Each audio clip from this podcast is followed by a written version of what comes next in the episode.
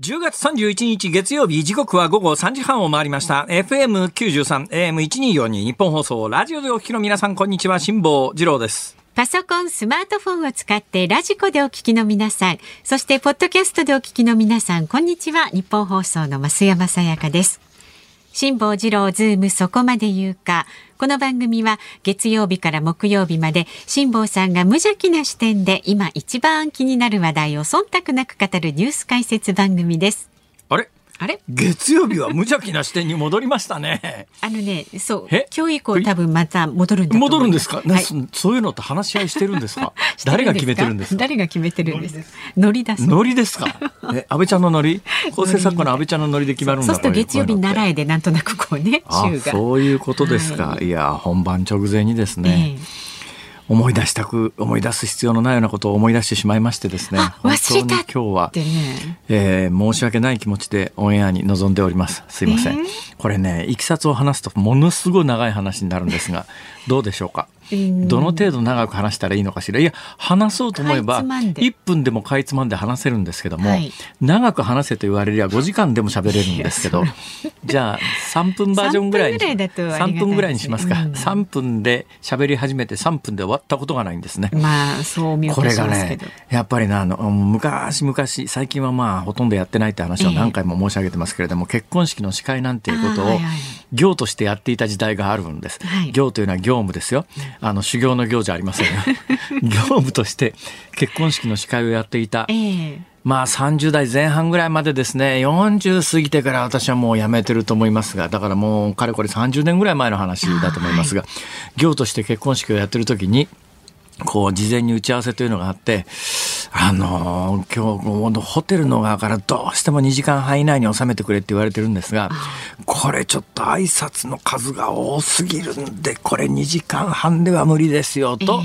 えー、えー、新郎新婦及びあのご両親等々こう打ち合わせの時に申し上げるとですね、えーはい、決まってあ大丈夫ですからもうそれぞれの皆さんには3分以内に収めるようにもうもうずちゃんと言ってますから口を酸っぱくして言ってますから大丈夫ですからこれ3分かける何人で、ほら2時間半に入るじゃないですか。いやあのねそう簡単には、ね、あのプロでもなかなか3分でスピーチしてくれって言われて3分でまとめるのは難しいので、はい、素人さんは特にですね時間を巻かれれば巻かれる巻かれるっていうのは我々の業界用語であの手でぐるぐるあの渦巻きをのサインを、ね、はい、渦巻きのサインを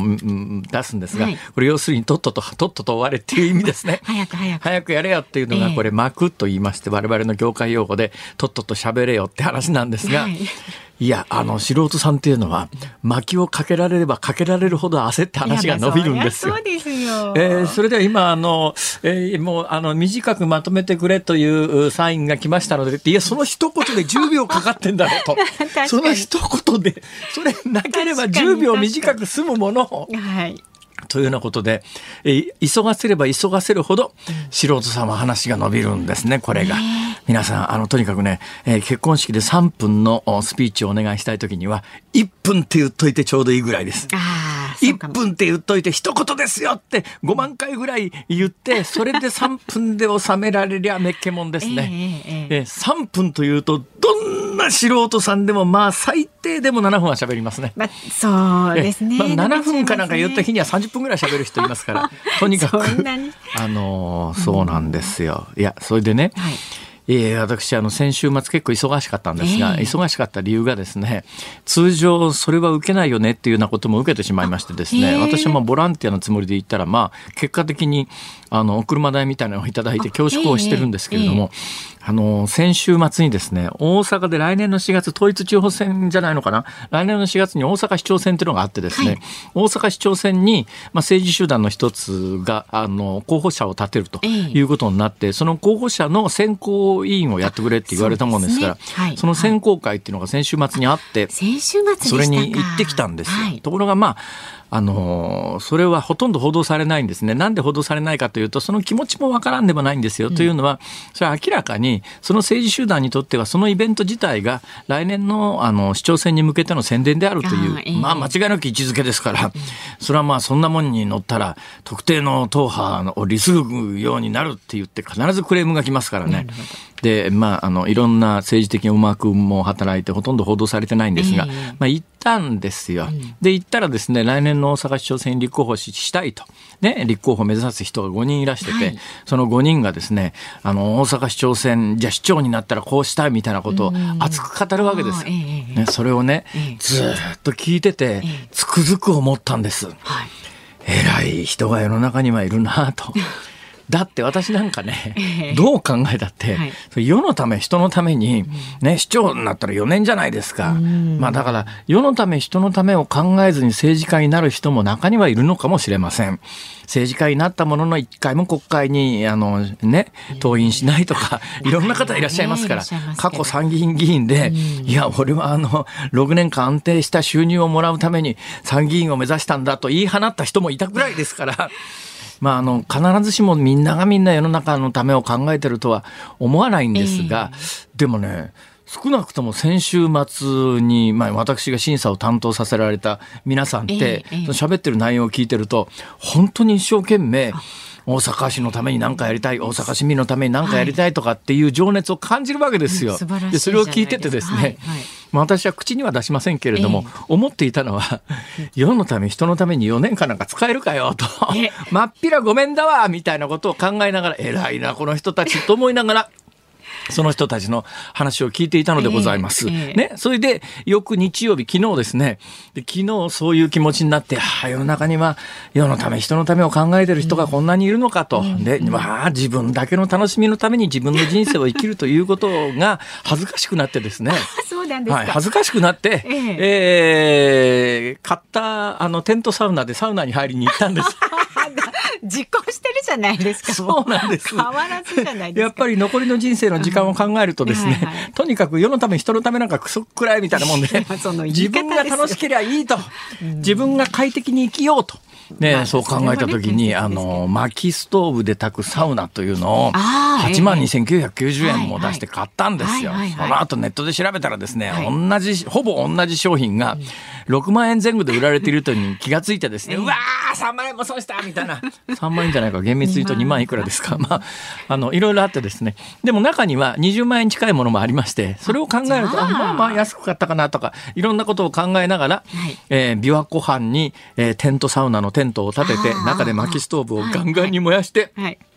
むっちゃあっちっちになったところで、目の前の琵琶湖、これ琵琶湖にドボーンと飛び込んだらですね、はい、もう本当に周りでキャンプやってる人がこいつバカじゃないかっていう目で見ますよね。さすがに寒いですもんね、今。この時期に。いやいや、でもね、テテントサウナで体があっちっちになってると、要するにサウナにおける冷水浴ですですから、別に寒さなんか感じないんですよ。もう体完全にほてってますから、体の芯まで温まってますからね。だからその体の芯まで温まったところで、琵琶湖にドボンと入ったのはいいんだけれど、はい思いのほか、私が想像していた水よりも若干濁り気味で、まあ、飛び込んだ勢いもあるのかもしれませんけれども、まあ、固定、湖の底からですね、いろんなもやもやしたものがこう下から立ち上がってきてですね、そのもやもやしたものに全身覆われて、まあ、海水じゃないので、はい、そんなに気持ち悪くないんですよ。海水って後でシャワー浴びないと気持ち悪いじゃないですか。ね、ところが、ね、琵琶湖は、まあ、真水ですから、まあ、多少そんなに綺麗じゃないとは言いながら、なんかもやもやしたものの中で水に浸かっちゃったなという思いはあるんだけど、うん。うん、出てきたわけですね。はい、えー、ところがね、8月いっぱいで、基本的に琵琶湖における湖水浴シーズンっていうのが終わってまして、で、9月以降は遊泳禁止にはなってないんですよ。別に禁止じゃないんだけれども、監視員がいないので、自己責任で泳ぎたい人は勝手に泳いでねっていうぐらいのスタンスに9月以降はなるんですね。だからまあマリンスポーツ等々であのウィンドサーフィンとかやってる人たくさんいますからだから湖の中に入るなということはないわけです。だから私は完全に合法にサウナの後、湖水浴をしたんだけれども、ね、その後、こう、湖岸に上がってきて、シャワーがないんです。はい、で、シャワーがなくて、あの、もやもやっとしたもので全身くるまれた状況の中で、うん、でもまあ、海水じゃないから、そんなにベトベトしないから、うん、バスタオルでバーッと拭いてですね、えー、そのまま車を運転してお家に帰ったんですよ。はい、で、車を運転してお家に帰って、でも今日、あの湖はそんなに綺麗じゃなかったよなと、えー、あそこでこう、もやもやした状況の中でバスタオルだけで拭いたのでは、寝るに際してこのまま寝たらシーツが汚れると。なんとなくね。寝る前にやっぱり風呂に入っといた方がいいだろうということで、めったに入らないんですけど、日曜日の夜にお風呂に入ったんです。入らないんですか私基本的にもうこの30年ぐらい朝シャワー派ですから。あ、シャワーだけですもう湯船に使わずに朝出かけに、うん、えー、シャワーを浴びるというのが基本生活なんですよ。ところがね、珍しいことに昨日の夜シャワーを浴びたんですね。はい、で昨日の夜シャワーを浴びて、で、私は、まあ、多くの男性がそうだと思うんですが、うん、意外とそうでもないのかなというのは後で「夕刊富士」のコーナーをご紹介しますがそれを読んでて今日「夕刊富士」読んでてですね、はい、あそうなんだと思ったのはそれ、まあ、結構あのひげ剃りのすすめみたいなことが書いてあるんですが、ひげ剃りは、まあ、お風呂入る時にシャンプーその他と一緒にやっちゃった方がひげが柔らかくなって剃りやすいですよって書いてあるわけですよ。はいはい、で私は基本的に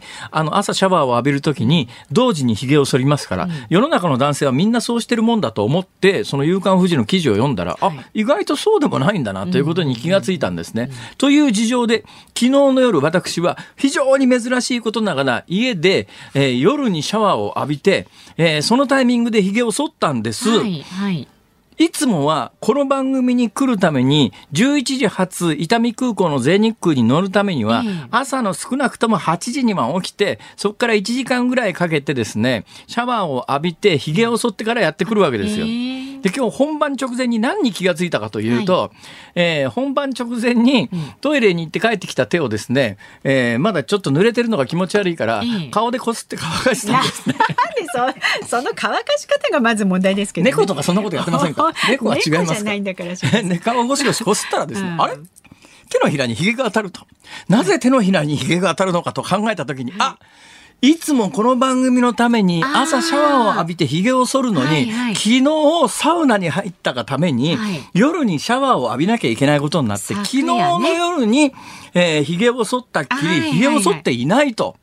で、えー、今日本番直前に、あ髭剃ってないわと。これはちょっと目の前の増山さんに申し訳ないと。ね、やっぱりあの、身を清めてからこの番組をやらなきゃいけないのに、今日は身が清まっていないと。でそう考えたのには、先週のニュースの文脈も若干あってですね、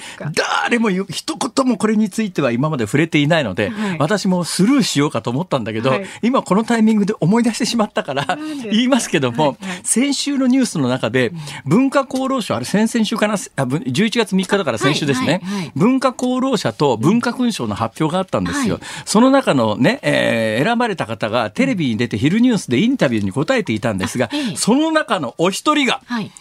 あの、ちょろちょろひげを生やして、鼻毛も伸びていて、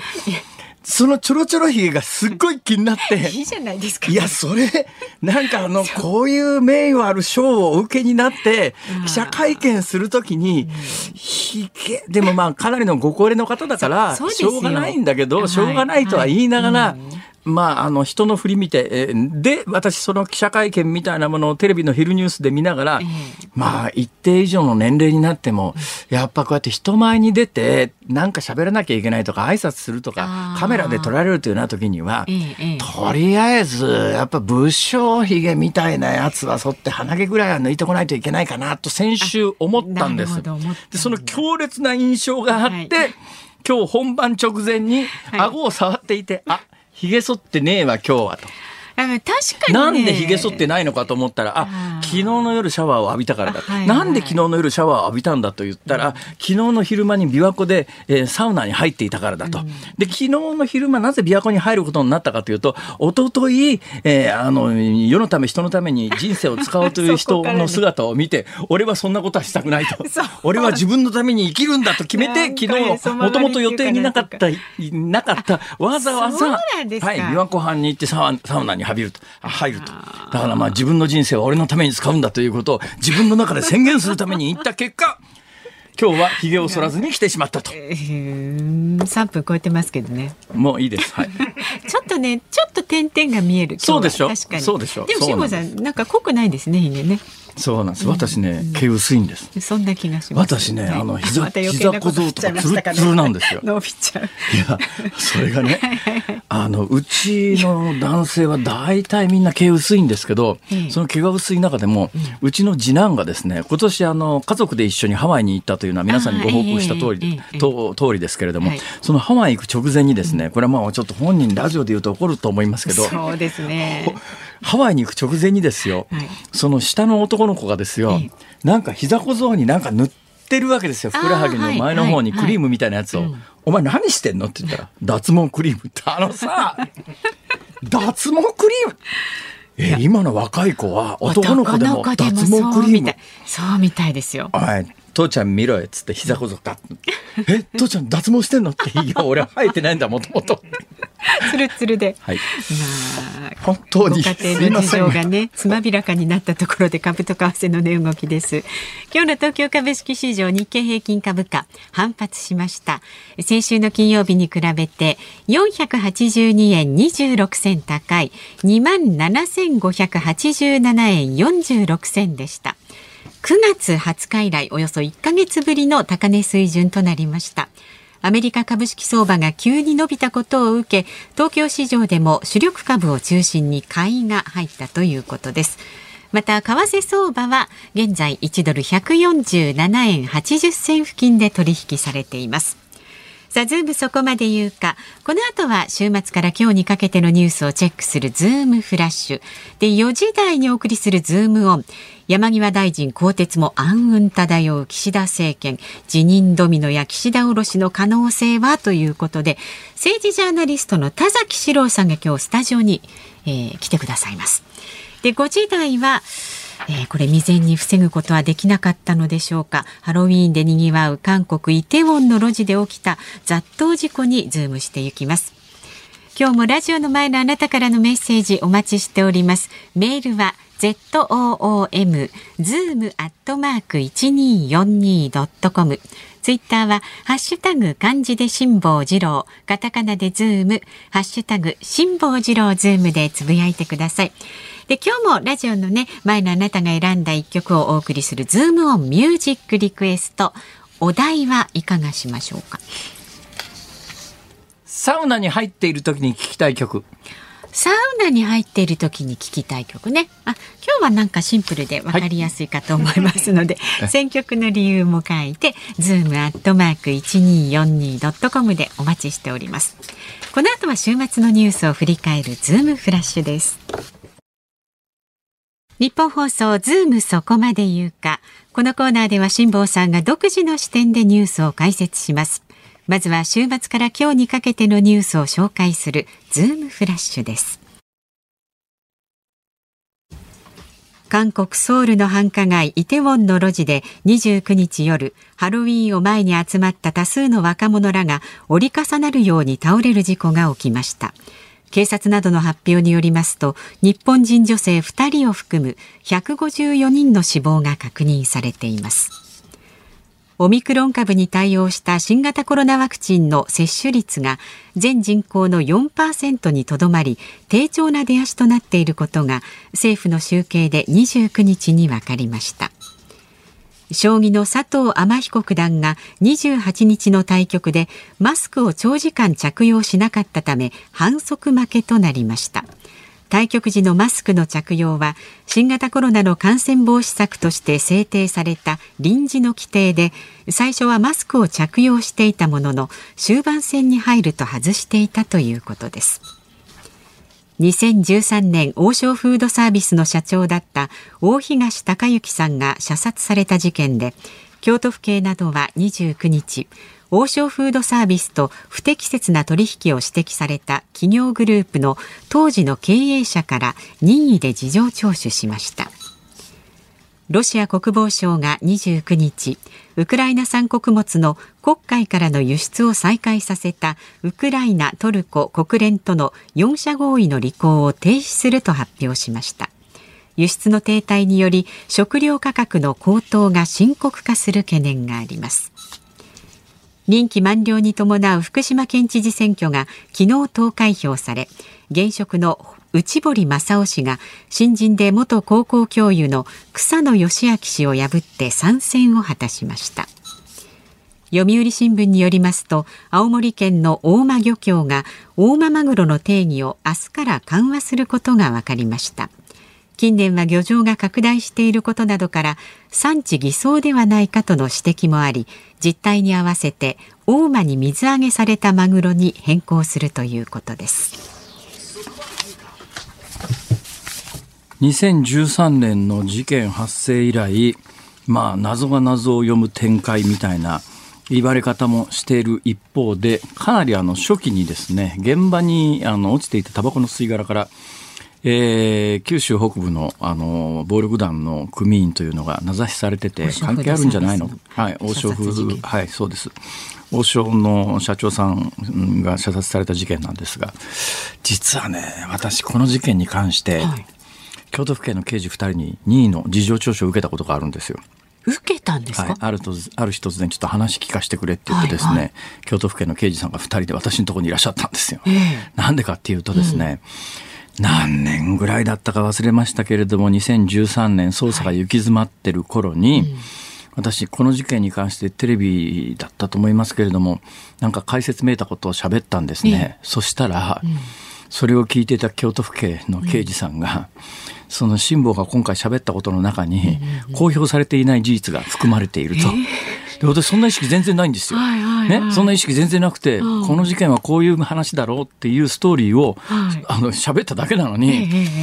もしかしたら事件のことを何か知っているのかもしれないって、私が別にあの容疑者だとは一言も向こうは言いませんでしたけど、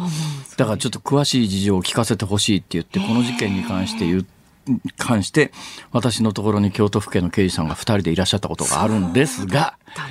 ひっくり返すと、はい、そのぐらい暗礁に乗り上げていたということですよね。まあ、そうですよね。辛坊さんの発言にちょっと食いつくぐらい。だろ、それって。知らねえよって話なんですが。そうなんです、えー、ただね、謎なんですよ。というのがですね、今回逮捕された、あの、服役中の暴力団員っていうのが、はい、服役中の暴力団員が事件に関わっていたというのは、もうかなり初期の頃から、その現場に落ちていたタバコの DNA 鑑定で出てるわけですよ。えー、なんでそんなはっきりした証拠があるのに、うんそっちのルートを払っていかないんだと。で、動機に関しても、かなりあの見えてる動機っていうのが、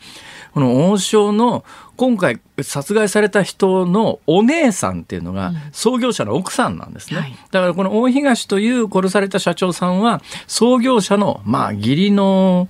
義理の弟みたいなことになってますね。ところがその創業者があの店を拡張していくにあたっていろんなまあ不動産関係の人と付き合わなきゃいけないと。でまあ顔の利く人に話を通さなきゃいけないというようなことでとある人物の仲介を受けていてでこの王将からとある人物がやっている会社に数百億円お金が流れていてその数百億円流れていたんだけどもそれも非常に不思議な流れ方で、まあ、簡単に言うと例えばですね、はい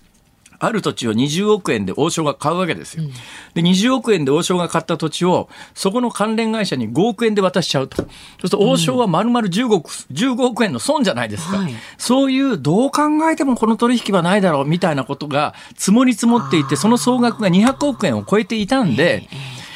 この殺された大東という社長が自分の代になった時にもうちょっと先代から続いているこのあの不透明な取引はやめようということでやめる方向に舵を切った直後に殺されてるんで、この話とやっぱりなんか関係があるんじゃないの、でまあ殺したあの暴力団員っていうのは多分雇われて殺人を請け負う。だけどね、それで言うともう一つ不可解なことがあって、使われたのがね、えー、25口径のピストルで弾が4発発射されてんだけど、はい、本気で人を殺そうという時に25口径のピストルって普通使わないんですよ。25口径っていうのはどのくらいの大きさかというとですね、はい、弾の直径が6ミリちょっとしかないんです。0.25インチから、なんかそう、6ミリちょっとしかないんですよ。6ミリちょっとしかないんですよ。だから、あの、まあ、それでもね、至近距離から頭に向かって撃つとすれば死にます。だけど、離れたところから体撃って人殺せるような銃ではないので、もしかするとなんか意図としては、殺すでもまあ4発撃ってますからっていうところはあるんだけどでも人を殺す時に使う鉄砲でもないんですね、はい、そういうこともあるんだけれどもまあ、こうなんでここまで時間がかかったのか、まあ、ちょっとこれ以上今日はやめときますけどね、えー、えー、もっと早く逮捕されててもおかしくなかった事件なのにここまで時間がかかったことに何かあのものすごい深い闇みたいなものを私は感じてます。ズームフラッシュでした。10月31日月曜日時刻は午後4時を回りました。ニッポン放送から辛坊治郎と。増山さやかでお送りしています。ズームそこまで言うか。ご意見をご紹介します。ありがとうございます。足立区の俊彦さん。へへ結婚式のスピーチで素人さんは長くなるから薪で促す話からテントサウナで使う薪の話までうまく薪でまとめた辛坊さんの話術さすがですね。意識は全然なかった。んですけどすいませんこれがプロの喋りなんですね。いやいやそこ違うんじゃないかと思いますけど、えー、ありがとうございます、はい。なんかコツってありますかね。結婚式でこうスピーチ頼まれたとえー、そうですね、まあアドバイスとしてはただ一つ、はい、もうそろそろ3つの袋はやめた方がいいかもしれないですね。はい、えー、新郎新婦に、えー、言葉を授けます。大切にしてほしいのは3つの袋です。え、お袋、給料袋、胃袋。え、もう、もういいって。もうそろそろね、はい、なんかそれアレンジして使う方もいらっしゃいますけどね。ああ、ね、そうですね、ね、そうですね。だけどね、袋って他にもいろいろあるんですよ。うん、え、何々袋みたいなやつが。うんうんうん、だから、堪忍袋から。あ、堪忍袋ね。なんだろう。まるまるまる袋とかいろんなものがありまして。いろいろありますからうまくね使ってください。あれ？あれ？あれ？あれ？私何も意図してないのに3人ぐらいがこけたぞ。不思議だな。はい、ご意見まだまだお待ちしております。メールは z o o m zoom アットマーク一二四二ドットコム。ツイッターでもつぶやいてください。ハッシュタグ漢字で辛坊治郎、カタカナでズーム、ハッシュタグ辛坊治郎ズームでつぶやいてください。で今日のエンディング5時25分頃にお送りするズームオンミュージックリクエスト。今日のテーマはサウナに入っている時に聴きたい曲です、えー、考えやすいかと思いますのでね今日はねこちらも理由も添えてズームアットマーク 1242.com まで送ってください。お待ちしております。さあこの後は辞任ドミノの可能性がささやかれる岸田政権につきまして政治ジャーナリストの田崎史郎さんにお話を伺います。日本放送辛坊治郎ズームそこまで言うか。この時間特集するニュースはこちらです。山際大臣更迭も暗雲漂う岸田政権。辞任ドミノや岸田降ろしの可能性は？旧統一教会との関係をめぐり先週木曜日渦中の山際経済再生担当大臣を事実上の更迭とした岸田総理大臣ですが永田町では辞任ドミノの可能性がささやかれ始めました。今週も野党の追及は強まっていくとみられますが今後の政局は一体どうなっていくのでしょうか。この時間は政治ジャーナリストの田崎史郎さんスタジオでお話を伺います。よろしくお願いいたします。よろしくお願いします。よろしくお願いします。よろしくお願いします。いや瀬戸際大臣辞めましたね。やっと辞めましたね。あの山際さんという人は、えー、大体いつ頃辞める観測でした？うんとね、僕は臨時国会前、9月下旬に辞めさせるのが一番いいと思ってたんですね。えー、えー、でもそ、その時岸田さんは踏み切らなかったんで、はい、さて、いつ辞めるんだろうな、このまま続けるつもりかななんて、暗い気持ちになってたところでしたね。やっぱり、なんかこの人は、やっぱ他の、いわゆる統一教会と関係があった人たちと、やっぱり、なんなんていうかな、麻雀用語で言うと、いいファン違うっていうか、リャンファン違うっていうか、ええ、あの、え、海外にイベントで何回も統一教会関係のイベントに行っていたと。はい、海外にまでイベントで行くということになると、本人覚えてないはずがないわけで、そうです、え指摘されるまでそれについて黙っているというのは、はいまあ、統一教会のイベントで海外に行ったらなんで悪いんだっていう、その話は横へ置いといて、でもそれを嘘ついちゃうっていうのは、やっぱり政治家の資質としては相当いかんですよね、これ。そうです。あの、言っても記憶にないとか、記録がないとか言われてたんで、それはね、他の人と区別できるんですね。はい、でも岸田さんは、その、なかなか決断できなかったのは、首を切る。えー、単に答弁があの下手だっていうだけで、はい、えー切っていいのかと、ええ、それで切ると、あとドミノ起きるんじゃないかっていうふうな不安だったんです。はいえ、でしかしながら、やっぱり他の人とは明らかに違うわけですね。えー、だからその部分で、えー、ようやくやらなきゃいかんかなっていう気持ちになったのは、先週の月曜日ってことです、ね、これだけど、まああのまあ、更迭、首と報じるところもあれば、はい。えー、辞任を認めたという、本人からの申し出を認めたという表現のところもありますし、はい、実態はどうだったんですか？実態は更迭ですね、記念に近いですね。で先週のあの午後4時ごろに参院予算委員会が終わって、えー、それから一気に動いて、岸田さんとあの松野博一官房長官がそれぞれ、はいえー、山際さんに、えー、辞任を促したと、ええ、それでようやく辞める決断をして、ええ。えー、7時ごろに、えー、辞表を届け出たって経緯なんです。どうなんですかね、首なら首にしたって言えばいいと思うんですけども、でも一言もそれは認めてないですよね、えー、だから、その部分は岸田さんはあのやっぱ本人の名誉を重んじたっていう部分と、えー、もう一つは岸田さんにとっても、ここで首を切るよりも、辞表を出したから辞めたんだって方が、はい、あのこの後ドミノが起きにくくなる。あくまで自分、辞表を出してきた人から首切っていくっていう形にしたいんです。だから、あの総理はそこはかたくなにあの、え自分が辞めさせたことは言わないで、ええ、辞表を出してきたから領としましたという言い方にしてるんですね。まあ、その理屈はね、分からんでもないんですよ。はい、確かに。あの他にもいっぱい疑惑のある人がいるのに、なんでこの人だけ辞めさせたんですか？って、いやいや、辞めさせたんじゃなくて、本人が辞めたいって言うから、この人を辞めさせたんだ、はい、それは分かりやすいんだけども、はい、うんでももうそんな明らかにみんな分かってる話なのに、そこまであの考えて逃げを打たなくてもいいだろうと思うんですけど、うん、だから指導力がないように見られちゃうんですよね。えー、え。ー、どうなんですか、本当はないんですか？いや、本当はあると思いますよ。ああ。あのああるのも見せないから。なんですか、ノーマルとかは爪を隠すですか、隠しすぎでしょ、それ。っていうかあの、うん、さっき申し上げたように、相手の立場とか考えちゃうんですね。えー、いい人なんですか？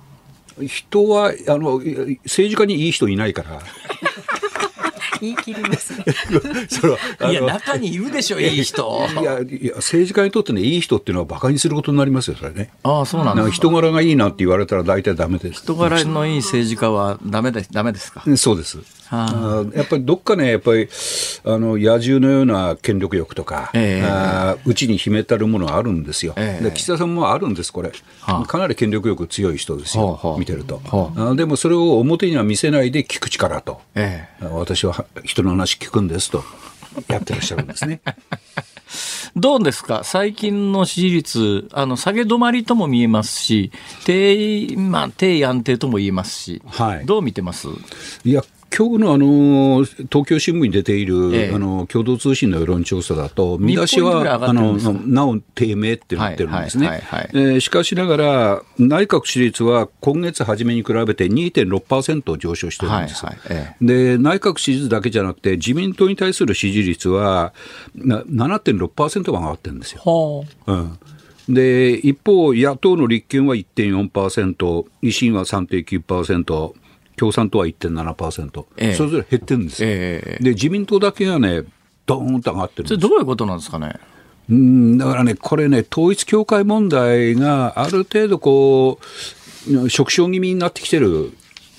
感じがあるんじゃないかな、一巡したって感じですかね、話題としては。そうです、えー、まあ、今まであの別にあのこの岸田内閣に限らず、安倍政権の時もそうだし、菅政権の時もそうだけども、何かのテーマで嵐のような報道が行われている時ってどんどん支持率下がるけれども、それが一段落すると、まあ、安定するっていうか、回復するとか、そうですね、まあ、そのマスコミ報道と非常にリンクしているところがありますけど、今回はあのテレビの情報番組とリンクしてますよね。ええ、で情報番組でそんなにあの旧統一教会の問題をまあ、やらなくなったわけじゃないけど、少なくなってきている。はいはいはい、で、えー、もう旧統一教会の問題始めてから、安倍さんが教団に倒れて以降、もう4か月近くなるわけですね。はい、4か月もやってたら、やっぱりちょっと、うんっていう感じなんじゃないですか。なるほどただね、その統一教会に関して、旧統一教会に関して言うと、岸田政権は、まあ、いわゆるその宗教法人として、えー、解散をさせるような方向性の、えー、ことが請求ができるような、はい、まあ、今動きですよね。そうですね。だけどその動きが収束しつつあるっていうか、あのマスコミ的に統一教会がだいぶ収束しつつある状況の中で今後、はい、あの解散請求をするのかどうなのかっていうところまでもういかないといけないプロセスに入っちゃってますよね。今入ってますね。どうするつもりですかねこれ。うんだからとりあえずあの質問権を行使して、えええー、あのおそらく年内に1回目の質問をあの旧統一教会に投げかけて、はい。それに対して回答が戻ってくる、まあ、プロセスでいうと、質問権を行使して、あんたのとこ大丈夫なの、どうやってるの、何やってるのっていうのを教団に質問して、帰ってきて、はい、その結果によっては、あの裁判所に政府が、えー、解散請求をして、最終的に裁判所がどうするか判断するというプロセスです、ね、そうです、そうです、おっしゃる通りで、でそこであの政府ブランに二通りの考え方があって、はい、一つは、解散請求を裁判所に申し立てて、ええ、でそこで裁判所があのがに却下されたら、はい、ああるいは裁判所でそれは問題ないと言われたら、ええ、かえって旧統一教会認めることになっちゃうんじゃないのと、まあそうですね、だからやらない方がいいんじゃないのっていうのと、え、もうここまで来たら、あの世論のこれだけが求めてるわけだから。はい。あやっぱ解散請求あの、多少無理だってもしましょうと、はい、もう裁判所に判断預けましょうと、ええ、あそういうふうな考え方すると、二通りいて、ええ、今のこの段階は解散請求した方がいいんじゃないのって、こういうのが強いですね、ええどうなんですか、そこまでいきますかね？あの今の雰囲気だといくんですけれども、ええ、例えば来年の春以降にこの決断の時期が来るんですよね。でその時旧統一教会問題が、あのどの程度国民の関心事となっているかどうかっていうこともあると思いますね。まあ、かつて、あの、オウムともう一つ、教団が解散させられたことがあります。はい。はい、だから現行法で2つなんです。が、その現行法通だって、はいえー、今みたいな解散請求とかその質問権みたいなプロセスができる前の事例が2つで、はい、そのできる前の事例が2つで、1つがオウムで、1つが詐欺で、明らかな刑事事件が2つあったところ、はい、今回、まあ、今を遡ること25年ぐらい前に、うん、まあ、散々報道された時の統一教会がやっていた、あの時明らかになった事実の一つ一つは、これはだめだろうっていう、まあ、要するに裁判所の判断で解散命令が出てもおかしくないような事例がたくさんあったんですが、直近においては、なかなかそういういわゆる刑事事件と結びつくような何かがあるわけでもなく、これも解散請求をされた裁判所としては、あのかつての2つのオウム等々のように、解散命令、そう簡単には出せないんじゃないのかと、私なんか思うんですけど、ね、あのそういう見方はあるんです、だから悪質性があるかどうかとか、えー、そういうところで裁判所がどう判断するか。あで、はい、えー、確かにあの最近あの問題となっているのは高額寄付なんですよね、えー、ででも高額寄付って他の宗教法人ではないんですかと言われるとあるかもしれないんですね。いや、それで言うとね、ええ、もう、あの、どのマスコミも絶対に足を踏み入れないようにしてるのが、はい、いや、それって高額寄付もそうだし、え、もう一つ最近非常にクローズアップされてるのが、宗教2世といってですね、はい、親が熱心な信者で、はい、まあ、子供がそれに巻き込まれてっていうので言うと、うん。うん。いやそれ全く統一教会だけの話ではなかろうというところには絶対に踏み込んではいけないっていうところがありますよねこれ、うん、だから他の宗教団体の方のやっぱ幹部のあの息子さんがなんか週刊誌で原稿書かれたりもしてますよね先週。あそうですか、えー、はいえー、でだからそういうところに広がるとあのより厄介になっていく。えー、国会における宗教法人法の改正とか、さまざまな動きに影響を与えてくるんじゃないかなと思いますね、法律というのは範囲を明確に規定しなきゃいけない、はい、明確に規定しなきゃいけないけど、その範囲の規定に合理性がなくてはいけないとい。うようなことでいうと、旧統一教会だけを法律のターゲットにして何かを決めるということは、現実にできないですよね。そうです、そうです。そうまあ、一定額以上の高額あの寄付であるとか、うん、え、こういう手口の勧誘方法であるとか、うん、あるいは宗教2世における問題っていうことになると、他の宗教団体も相当広く、要するに網をかぶせられることになりますよね、それは、法律のあり方によっては。うん、その分はあの自民党を支持している宗教団体の方も割と戦々恐々としてるんですよ、はあ、あその自分たちに影響を及ぼすんじゃないか自民今、まあ、今あの、公明党と自民党と連立政権で、はいはい、まあ、公明党はまあ伝統的に宗教法人が、っていうのが知ってますけども、はい、自民党はそことは別の宗教法人いくつもついてるんですよ、そうそうそうそうそう。あの中規模、あれだ、中には大規模もありますけれども、そういうところもあの自民党を支持してるわけです。でむしろ自民党は旧統一教会からのアプローチは断ってるんですよ。はあ、だから自民党としては関わってなくて、ええ、で旧統一教会はここの議員とはつながってるんですけど、自民党とはつながってないんですよ、党党本体とではという意味ですか？そうです、そうです。ということは、自民党と党本体として関わってる宗教法人が結構あるということですか？そうです、はい、それはいっぱいありますよ。そんなに大きな力を持ってるんですか神社もそうでしょあ神社本庁ですか？そうです。はあ、それは大きいですね。ええええ、はあ。あ、だけどそうなっちゃうと、まあ、話収集つかなくなりますよね。うん、そうです。だから LGBT の問題なんか神社本庁なんかの熱心なんですよ。まあ、LGBT を法律で全面的に認めることに対して神社本庁は慎重だということですか？そうです、はい。はあ。うん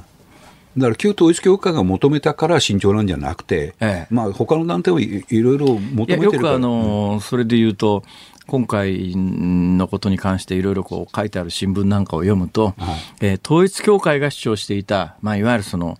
えー、夫婦別姓問題であるとか、あの、同性婚の問題であるとかっていうようなことと、はい、えー、統一教会の主張と自民党の主張と、はい、ピタリと一致するって書いてあるんだけど、はい、それ他に一致してるとかたくさんあるってことですね。そうなんですよ。はあ、そうなんですよ。なるほど。で、大体あの、まあ、こういう表現したら怒られるんでしょうけれども、統一教会ごときに自民党が採用されないですよ、それは。だから自民党はもっと大きなところもあのは採用されるところもありますけれども、それでもいざとなったら言うこと聞かないから。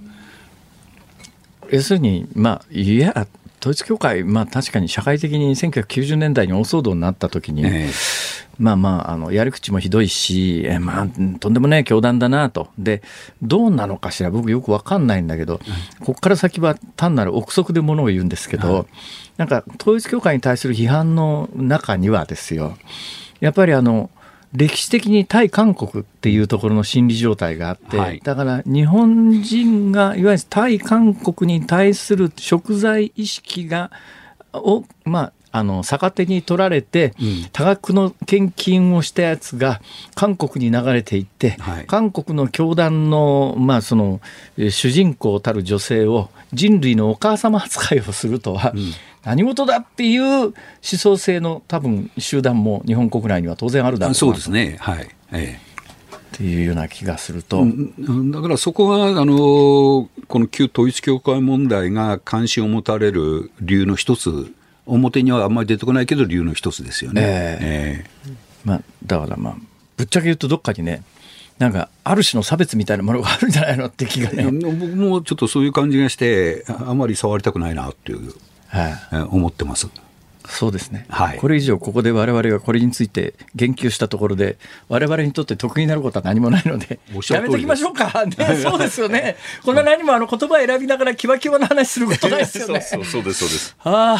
いいかもうちょっともっと先行ってしまいそうになった。一旦戻ろう。はい。あ戻ろう戻ろう。だからドミノは多分今のところ起きる感じはしないですね。ああ、えーまあ、だからあの瀬戸際さんで打ち止めですか。打ち止め、あとあるとすれば、あの細田衆院議長。はいはい、はい、これはあの、えー、岸田総理はあの行政のあのトップである以上、立法府には口出せないんで、はい、出せないんですけども、立法府の議長である、あの衆院議長である細田さんは、議員運営委員会とは常にこう、折衝してるわけですよね。えー、で議員運営委員会にはあの与野党各党が入ってるわけです。はい、だから野党の人たちが、あなたが議長のもとでは本会議招集に応じられないって言って、ええ、寝ちゃえば、これは細田さん考えざるを得ない。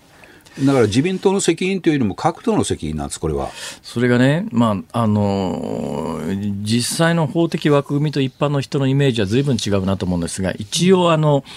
えー、総理大臣というのは、まあ、要するに立法行政司法のうちの行政のトップであると、で立法府は国会であると、で国会議長というのは特に衆議院議長というのは三権の長のうちの立法府の長であると、立法府の長であるところの、えー、衆議院議長と行政府のトップであるところの総理大臣というのは三権という意味ではあと最高裁長官と。3つ権力が三権の長という意味ではイーブンのようにねあのよく教科書に書いてあるけれども。うん。これ圧倒的に総理大臣の力が上ですよね、これ。上ですけ上ですしあの、なぜ細田さんが衆院議長やってるかって言えば、その自民党が推してるから、ええ、でその自民党のそあの総裁トップは岸田さんだから、ええ、そういう意味で、まああのえー、自民党あの、行政府の長の方が力を持ってるんですけれども、しかし、行政府の長官は立法の府の長に口を出すわけにはいかないっていう、建前も大事にしないと。あの三権分離は崩れちゃいますから、まあ、建前なんですよね、これで細田さんの首取ると、あと誰が、誰か、まあ、要するに衆議院議長だから、誰か別の人つけりゃいいだけの話ですから。そうです、そうです、なりたい人はいっぱいいるから。はい、あ、まあ、あの一応、三権の長になると、建前では政党やを外れるんですか？そうです。あの自民党のあの会派は外れてますけれども、えー、自民党の党籍は持ってるんですね。あ党籍は持ったままでいいんですか？持ったまま、だから選挙になると戻って自民党から立候補されるんですけれども、ほうほう。去年秋の自民党総裁選では会派を離脱してますから、ええ、投票権は持ってないわけです、細田さんは。なるほど、ええ、その投票権持ってない会派を離脱っていう話でいうと、まあ、安倍さん亡くなられた後、安倍派という、まあ、政治集団が、どうもあの漂流気味なんじゃなかろうかと、はい、でえー、この間の次、じゃあ安倍さん亡き後、えー、派閥、あれだけでっかい派閥ですから、やっぱり日本の国政を左右する大きな政治勢力なので、トップ誰になるかっていう話で、はい、まあ、あのある人物に決まりかけたら、いや、あの後ろにいる超大物と一説に言われている。まあ、誰とは言いません、森喜朗さんがですね、口を出して、はい、えー、安倍派は今は、あそこは今、集団指導体制ですか？そうですね。どうなんですか、これから？うん、あの今、急いで決める理由がないんですよね。えー、だから決めなきゃいけないのは、例えば解散総選挙になって、選挙が近いとか、はい、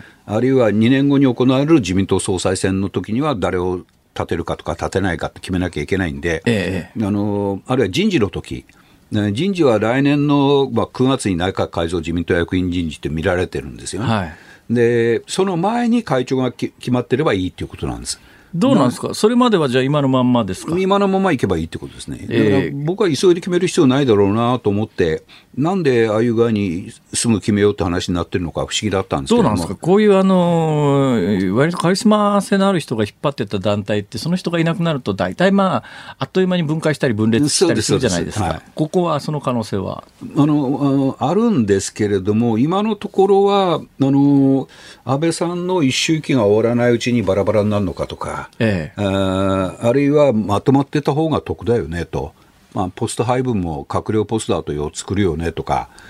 その実利の方がまだ勝ってる感じですね将来、ここは何派になるんですか？うんと、難しいんですよね。僕はそのいずれ、あの萩生田政調会長がトップになるんじゃないかなと思って見てるんですけれども、あのそこでまとまっていくっていう保証はまだないですね。世耕さんあたりが衆議院にくら替えして目指す。でも衆院くら替えには総選挙を経なきゃいけませんから、はい、で総選挙は向こう1年ぐらいはないでしょう、少なくとも。なるほど。じゃあ、それまではありえないということですね。そうです、そうです。はい。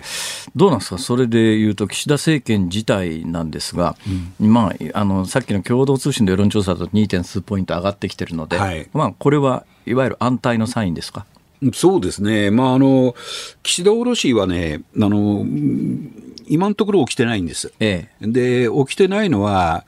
ああの、何々おろしが起きるときっていうのは、あの、この人のもとでは選挙戦えないと。はい、つまり解散・総選挙が近いとか、そういう時に起きるんですけれども、ええ、今、国政選挙は当面ないっていうことと、はいはい、もう一つは、この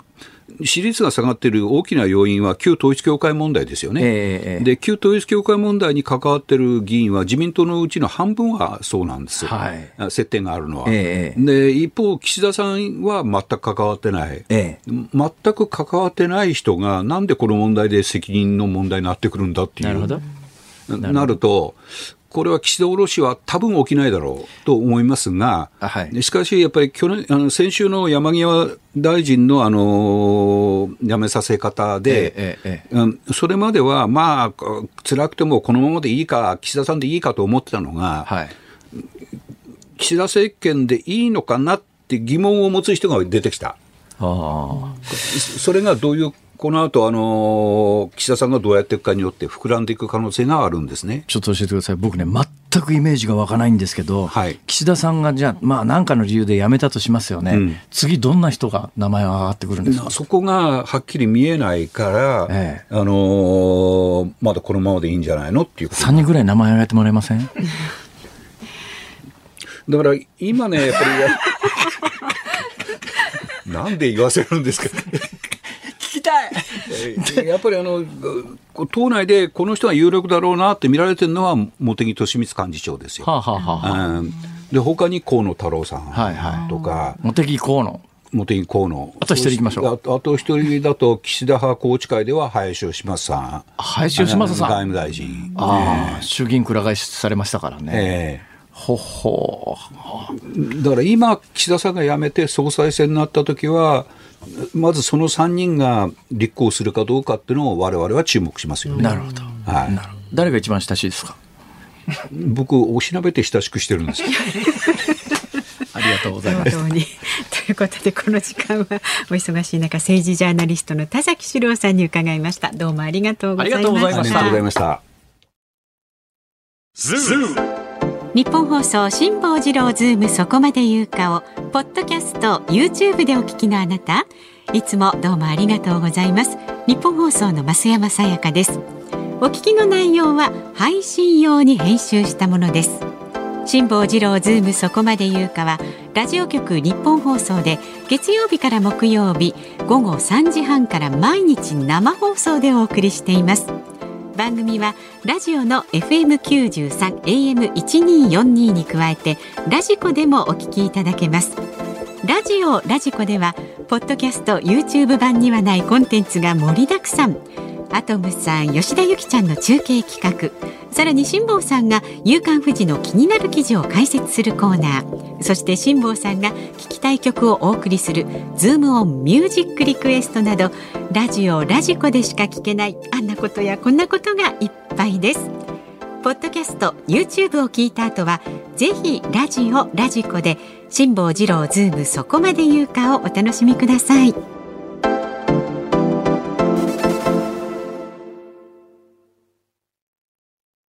10月31日月曜日時刻は午後5時を回りました。こんにちは辛坊治郎です。こんにちはニッポン放送の増山さやかです。辛坊治郎ズームそこまで言うか。この時間は5時過ぎましたのでズームオンミュージックリクエストをご紹介していきます、はい、ありがとうございます。今日のテーマはサウナに入っている時に聞きたい曲。辛坊さんがね琵琶湖でサウナに入って琵琶湖に飛び込んだっていうお話からね、はいはい、新潟県新潟市の小屋小屋さんですえっ、ー、と島本須美さんのムーミンのテーマをお願いしますあれ、島本須美さんという方が歌ってるんですか？ですって。知らなかったっすね。サウナの発祥国はフィンランド。フィンランドといえばトーベヤンソンの小説ムーミンですのでっていうことでね。そうですね。うん。辛坊さんも増山さんもドンピシャのアニメではないでしょうか。ドンピシャですね。ムーミン、あの岸田京子さん。あ、そう。岸田京子さん、慣れた、あれ、違うか。慣れたムーミンのお母さん、誰だっけ？岸田京子さん。でも喋ってましたよね。岸田京子さん。はい。私ムーミンというと岸田京子さんを思い出すんですね。確かに、はい、そうでしたそうでした。神奈川県のカエルさんはですね。サザンオールスターズで勝手にシンドバッド。なんで？これは今なんじまだ早いっていうので サウナに入って暑さを感じしていると1秒1秒が長く感じます。何分入るか毎回入るたんびに悩むんですよね。ちょっと我慢しちゃったりとかありますよね。そうなんです。うん静岡県の白いタンポポさんはですね、はい、サウナといえば整う。最近はサウナといえば整うですね。いつの頃からかそんなこと言うようになりましたねあれ。そうそう、ね、で整う。ととつながりでトトのロザーナをリクエストします。うん、それだいぶ遠いです。はい、間違いありません。はい。でもよく考えてくださいました。ラジオネーム泉区にお住まいの人気者でいこうさん。辛坊さん、琵琶湖で北欧式サウナなんてめっちゃ休暇を満喫してますね。なのでリクエスト曲は松浦綾也で。イエイめっちゃホリデー。めっちゃ。うんめっちゃそうですね。まああの私休みの日の使い方は結構はい、アクティブで上手だと思いますよ。ツイッターでちらちら拝見しますけど、ね、人生残り短いですからね、うん、とにかく楽しめるだけ楽しんで死なないとですなんかね生き急いでるぐらいあの感じるぐらいすごい毎週いろんなとこ行かれて、ね、アメリカの平均寿命ってここ23年で2歳ぐらい短くなってるんですよ。あそうなんです男性の平均寿命って、うん多分ね、77前後のはずだから、アメリカでは？私、あとね、アメリカの平均寿命から言うと10歳ぐらいしか生きられないことになっちゃってますから。平均寿命まで生きてですよ。で、日本の健康寿命を考えたって、うん、まあ私に残された時間はもう5年ぐらいしかないんじゃないかと、すごい焦ってんです。とありそうですけどでもね毎週毎週。もうね世のため人のためなんか絶対考えてますから。わかりました。よ、はい、そんなに何度もね押さなくても、はい、さあそしてこれ一番多かったもので私もね思い浮かびました。東京都孫の手さん。私はサウナが苦手です。だってあっちっちあっちだから郷ひろみさんのゴールドフィンガー99お願いしますとこれサウナ苦手の方いらっしゃるんですよね結構ねいるんじゃないですか？やっぱり熱気が強すぎて、ええあ、何ですか？まあ、この、この、このような中から。このような中から。はい、選んで。わかりました。えー、それではですね。うん、はい。本日のズームミュージックリクエスト。はい、郷ひろみ、ゴールドフィンガー99。お、おやじとじゃ、その多かった。え、私この曲好きなん。です。はい。わ、かりました。えいやいいあっさりした反応ですね。あのお便りいただいてます。神奈川県の早見さん。って方ですね。ありがとうございます。えー、ツイッターで今日のお召し物拝見しましたが、辛坊さん。のね。左胸のメリーポピンズの文字が目に留まりました。懐かしい映画ですがどうされたんですか？ああ。本当だ。いやそれメリーポピンズあの左胸のところはメリーポピンズって書いてありますけど背中のところに呪文呪文が書いてあるでしょ。これはあの自分では読めないんですけど構成作家の阿部ちゃん声に出して読んでみてください。スーパー。もういいです。はい。もうメリー・ポピンズ見たことのある人はご存知だと思いますけれども、あの呪文があるんですよ。メリー・ポピンズの呪文が書いてあるヨットパーカーなんですが、これはあの舞台の、はいはい、えー、メリー・ポピンズを見に行った時に、これはあの舞台のメリー・ポピンズ当当時ね、私が見に行ったのはね。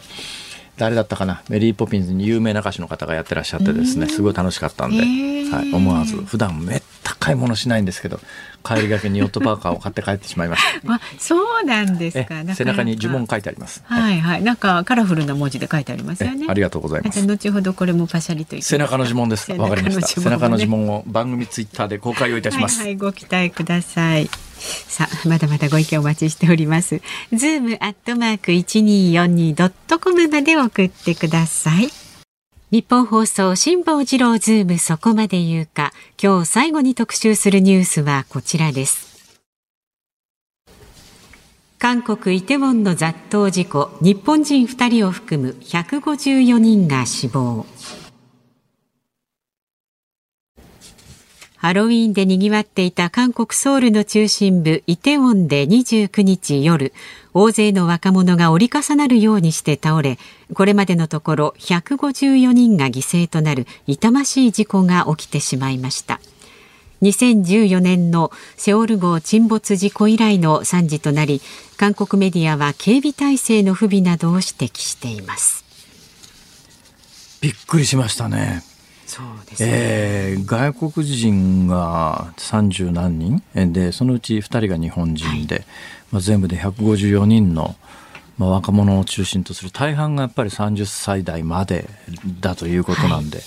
若い人があの亡くなるという衝撃です。でえー、まあ常識で誰でも知ってる話も含めて、えー、この時間はまとめてね、えー、あのお話をいたしますが、はい、イテウォンという場所なんですけどもあの私は1回か2回ぐらい行きましたかね、えー、ソウルの南の方にある繁華街で、うん、えー、ソウルの南の方にハンガンっていう大きな川が流れてますが、はい、まあ、そのハンガンに近づいていく方向ですね。えー、韓国のソウルの大きな市場ってトンデモンとナンデモンというのがありますが、うん、えー、トンデモンの方が、まあ、ソウルの中心よりも東上の方ですね、はい、ナンデモンが、まあ、例えば真ん中とするとそこから南にぐっと下ってたところで、川に近づいてきたところにある繁華街がイテウォンというところでこのイテウォンって前々からね私あの、えー、今ほどブームになる前に、うん、えー、遊びに行ってたことがあるくらいですから、はい、有名な観光地っていうか、まあ、繁華街ではあるんですが、えー、もうここ数年、特にあのコロナ禍の間に大ヒットしたドラマで、あの、イテウォンクラスっていうのが、はい、これがまあネットフリックスで全世界配信されましたけど、もともと韓国のケーブルテレビのドラマなんですが、これがバカ当たりしました。はい、で、これが、まあもう原作がですね、あの韓国のコミックですね、はい、ネットコミック、最近あの若い人は日本でもそうですが漫画は紙で読まずにネットでダウンロードして読むという方が一般的で、そのネットの漫画でまず韓国で大ヒットしてドラマ化されでイテウォンクラスっていうう、まあ、本案っていうか日本に、えー、持ち込まれてですね日本の今年かなテレビ局が六本木クラスって言って、はい。ねはい、まあまあ言うやあの原作を本案ってよく言いますけれどもね、あの、えー、日本風にアレンジしたやつが日本のドラマ、テレビ局の連続ドラマになるというぐらい、で、イテウォンって繁華街なんで、そのイテウォンクラスってどういう話かっていうと、イテウォンという繁華街の、まあ、簡単に言うと、うん、古くからのボスと信仰のそういう人と戦うっていうか、はいはい、ご覧になりました全部？見ました見ました。ということで、えー、だからまあその、いや、その、ドラマ見てた人にとっては、聖地って、ね、実際のドラマの舞台になってるところに、行けるという場所なんで、はい、お店もあるしねそのね。まあ一つはやっぱねあの、コロナの反動が大きいですよ。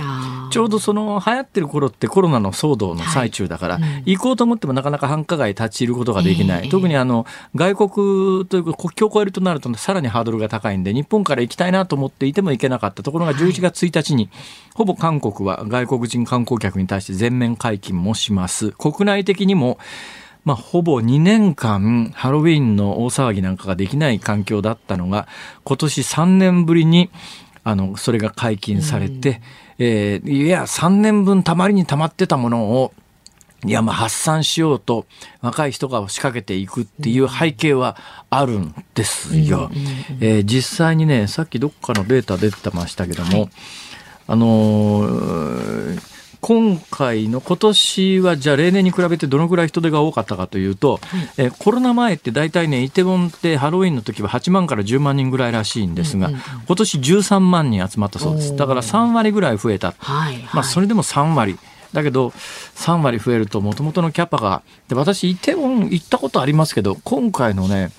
事故現場がなかなか思いつかないんですが、えー、えー、地図を見てたら、あなるほどなと。イテウォンの繁華街とイテウォンの地下鉄の駅を、まあ、直結する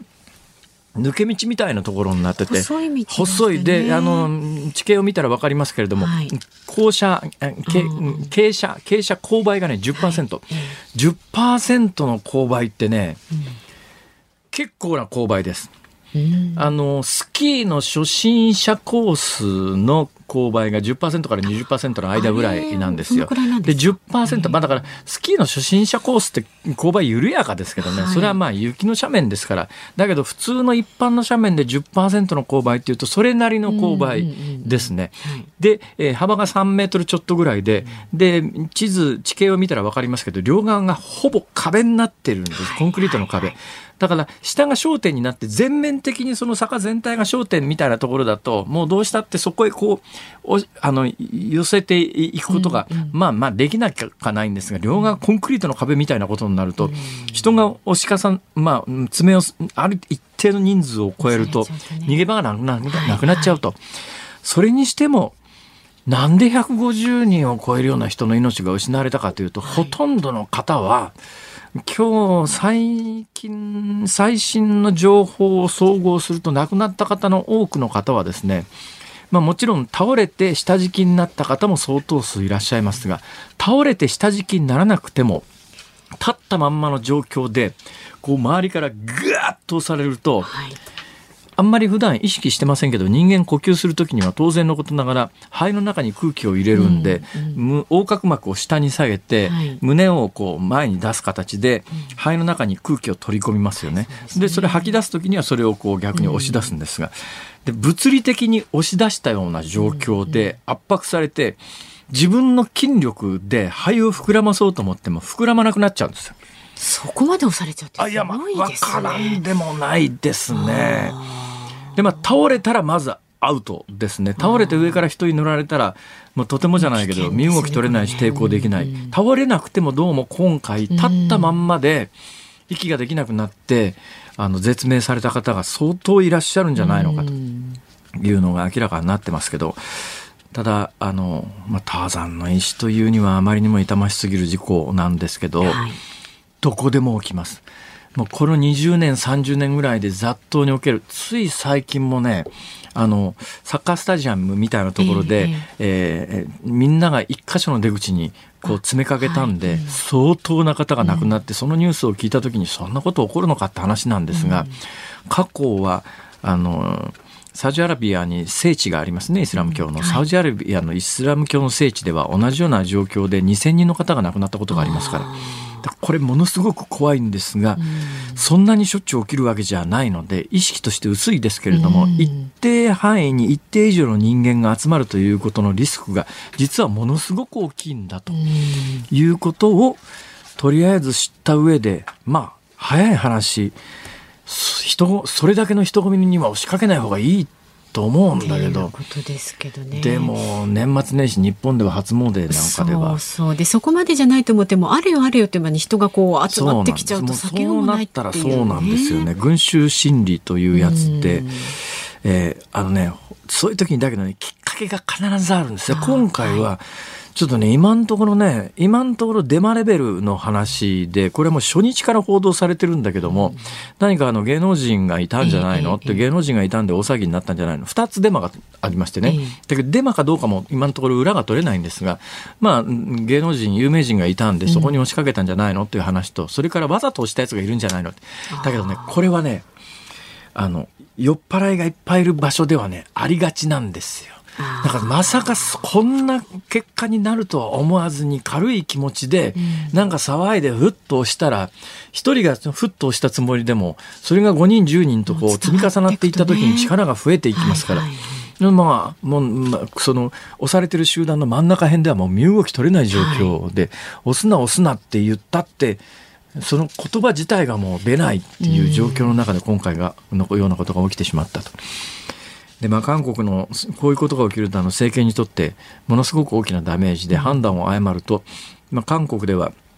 パク・クネ政権の時に高校生を満載したフェリーが沈没してですね、はいはい、あの時の、え判断が遅かった、うん、後にあのパク・クネ政権が崩壊していく大きな理由になりました。日本でもこれも今回のことに関してはほとんどニュースになってませんが、愛媛丸という、あの、高校生の乗った実習船がですね、アメリカ・ハワイの沖合で潜水艦に下から突き上げられてですね、沈没したことがあって、この時にあの森政権だったんですが、森さんがあのゴルフを中断せずにやり続けたということがやっぱ政治的に大きな火種になって、あの、まあ、政権崩壊していくことにつながっていくわけで、今回のことも、えー、韓国の今の政権、まあ、政権誕生してそんなに間がないですから、これがまあ政権のダメージになっちゃいけないということで、うん、いろんな人の政権関係者の発言を聞いてるとですね、自分たちに火の粉がかからないように警備当局者なんかもそうなんですが、うもうそう、自分たちに火の粉がかからないような発言ばっかりしてるんですが、私今回、まあいろいろ腹立たしいことはありますけれども、こういう時にやっぱりね何が原因でこんなことが起きたんだということをやっぱりちゃんと詰めておかないとまた同じことが起きてしまいますから。はいえで我々にとっても決して韓国で起きたことでは済まない、はい、我々の日常の中でも十分起こりうる話なんだという認識が必要だと思います。ズームオンでしたズームオンミュージックリクエストをお送りしたのは、ラジオネーム、孫の手さん、整いましたさん、三一さん、なにわのガンちゃんさん、ビスケさん、ヨッシーさん、江戸前寿司さん、ノーライダーさん、ハルポヨさん、キアヌママさん、シャコパンチさん、太郎さん、バブルスさん、トミーさん、センババさん、車とラジオさん、香川のみーちゃんさん、神戸のマー君さん、シンゴさん、過去最多以上19人の皆さんのリクエスト、郷ひろみゴールドフィンガー99。フルコーラスでお、いや、そこ拍手するとこじゃないでしょ。フルコーラスでお届けをいたしました。なぜそんなことができたかというと、はい、いつもより5分増量してお届けしております。はい、月曜日はね、5分増量ですはい、えー、だからいつももしかして何かのタイムスケジュールをこの番組に合わせてやってらっしゃる方、あれ、まだやってるぞと思いかもしれませんが、はい、35分までの月曜日は放送になっております。ご注意ください。はい。えー、そこで思い出しましたが、えー、先ほどあの、私が着てるヨットパーカーが、はいはい、えー、あの、まあ、昔ジュリー・アンドリュースさんのね、うん、えー、主演の映画でメリー・ポピンズというのがありました。が、はい、日本ではあの、えー、舞台で、ミュージカルで上演されてまして、うん、私はその中で、あの、メリー・ポピンズ役を、あの歌手の平原平原綾香さん。平原綾香さん。平原綾香さん。はい、平原綾香さんというと、ジュピターですね。そうですね。ジュピターで大ヒットを飛ばされました。あの平原綾香さんバージョンのメリーポピンズを見に行って、はい、平原綾香うめえじゃんと思いながら。いいですよ、そりゃもちろん。大変感動して帰ってまいりましてですね。帰りがけに、えー、思わずあのミュージカルショップの売店で売っていた。うんうんえー、ヨットパーカーを買って、それを今日着ていると。もう寒くなったからどっかにヨットパーカーがあるはずだ。うちのかみさんに言ったら、うん、なんか主役長だからアイロンかけるっていいよもうって言って 着てきたやつがこれです。お似合いでございます。ありがとうございます。さあ、お聞きのニッポン放送、この後5時35分からは、小島夏子さんのお帰りなさい。明日の朝6時からの飯田浩二の OK 工事アップは、コメンテーターは地政学戦略学者の奥山真司さんです。ウクライナ情勢や台湾有事を地政学の視点で伺っていくということです。明日午後3時半からの辛坊治郎ズームそこまで言うか4時台は円安が追い風となって注目を集めている越境 EC 海外向けにウェブサイトを開設してその国の消費者向けに販売するというねえ今日 EC についてズームしていきます。はい。ジュリー・アンドリュースというと、うん、ん、サウンド・オブ・ミュージックサウンド・オブ・ミュージックです。名画でしたね。はい、終わっちゃいますけど。すべての山に登れ。以上、辛坊治郎と。また明日。